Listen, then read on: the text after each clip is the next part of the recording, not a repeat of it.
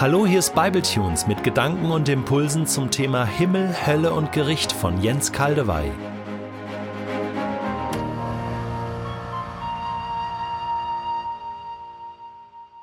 Ich lese in der neuen Genfer Übersetzung Matthäus 25, die Verse 31 bis 46. Wenn der Menschensohn in seine Herrlichkeit kommen wird und mit ihm alle Engel, dann wird er in königlichem Glanz auf seinem Thron Platz nehmen. Alle Völker werden vor ihm versammelt werden. Und er wird die Menschen in zwei Gruppen teilen, so wie der Hirte die Schafe und die Ziegen voneinander trennt.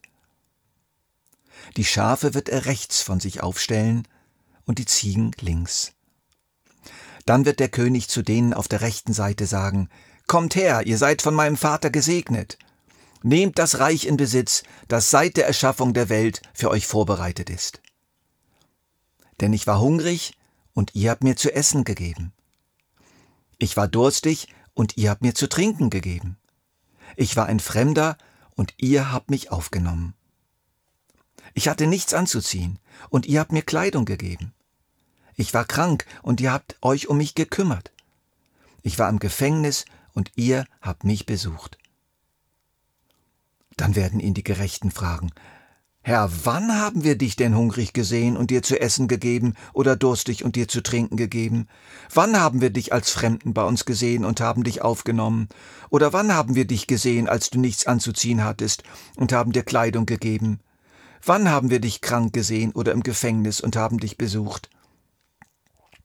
Darauf wird der König ihn antworten, Ich sage euch, was immer ihr für einen meiner Brüder getan habt, und wäre er noch so gering geachtet gewesen. Das habt ihr für mich getan. Dann wird er zu denen auf der linken Seite sagen, Geht weg von mir, ihr seid verflucht, geht in das ewige Feuer, das für den Teufel und seine Engel vorbereitet ist. Denn ich war hungrig und ihr habt mir nicht zu essen gegeben. Ich war durstig und ihr habt mir nicht zu trinken gegeben. Ich war ein Fremder und ihr habt mich nicht aufgenommen. Ich hatte nichts anzuziehen, und ihr habt mir keine Kleidung gegeben. Ich war krank und war im Gefängnis, und ihr habt euch nicht um mich gekümmert. Dann werden auch sie fragen, Herr, wann haben wir dich denn hungrig oder durstig gesehen, oder als Fremden oder ohne Kleidung oder krank oder im Gefängnis, und haben dir nicht geholfen? Darauf wird er ihnen antworten, Ich sage euch, was immer ihr an einem meiner Brüder zu tun versäumt habt, und wäre er noch so gering geachtet gewesen, das habt ihr mir gegenüber versäumt. So werden sie an den Ort der ewigen Strafe gehen. Die Gerechten aber werden ins ewige Leben eingehen. Ich kann bei diesem Schwergewicht von Text unmöglich eine komplette Auslegung liefern, möchte aber einige Anregungen geben. Welch eine Geschichte! Was für eine Ankündigung. Du meine Güte, wuchtig kommt sie daher, provozierend, zugespitzt bis zum geht nicht mehr. Hier wird wirklich schwarz-weiß gemalt. Hier gibt es tatsächlich nur ein entweder oder, entweder Schaf oder Ziege, entweder rechts oder links, entweder Erbe des Reiches Gottes oder Sturz ins ewige Feuer, entweder ewiges Leben oder ewige Strafe. Die große Scheidung so könnte dieser Abschnitt durchaus heißen, könnte aber auch einen anderen Titel tragen, Diene den Geringsten und du wirst leben.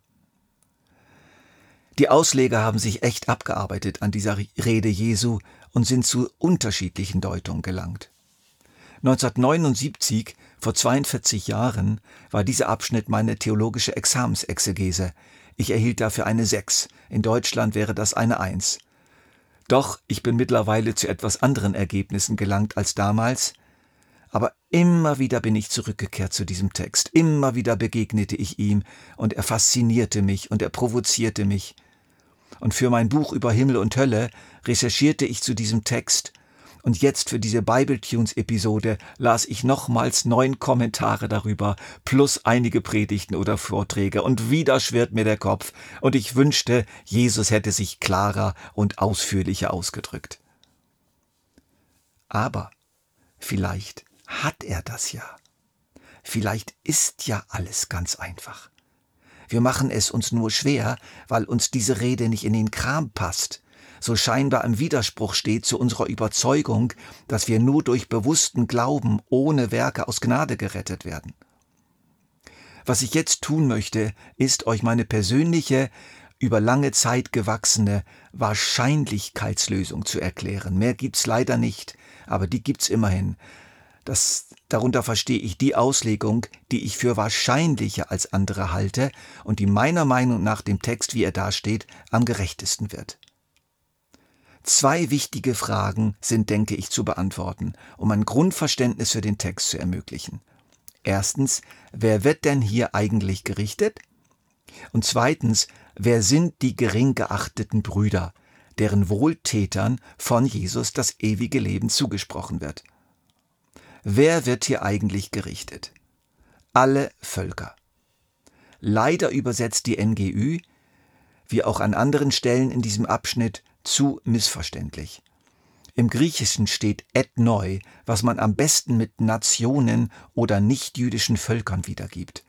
Matthäus, Lukas, Markus und andere neutestamentliche Autoren verwenden dieses Wort eindeutig für Volksgruppen außerhalb Israels. Nichtjuden oder nicht im Bund mit Gott lebende Menschen. Für das Volk Israel wird immer ein ganz anderes Volk verwendet. Das Wort Nationen also die Heiden könnte man auch sagen, die Nichtjuden, die Leute draußen, die nicht Gottes Völker. Das Wort wird noch ergänzt durch das Wort alle. Alle Nationen. Alle sind alle. Also ganz klar, alle Nationen auf der Erde, aus allen Zeitepochen der Menschheitsgeschichte. Diese Stelle erinnert übrigens stark an Offenbarung 20, Vers 11 folgende. Nun sah ich einen großen weißen Thron, und ich sah den, der auf dem Thron saß. Himmel und Erde flohen vor ihm, weil sie seine Gegenwart nicht ertragen konnten, sie verschwanden, ohne eine Spur zu hinterlassen. Ich sah die Toten vor dem Thron stehen, vom kleinsten bis zum größten.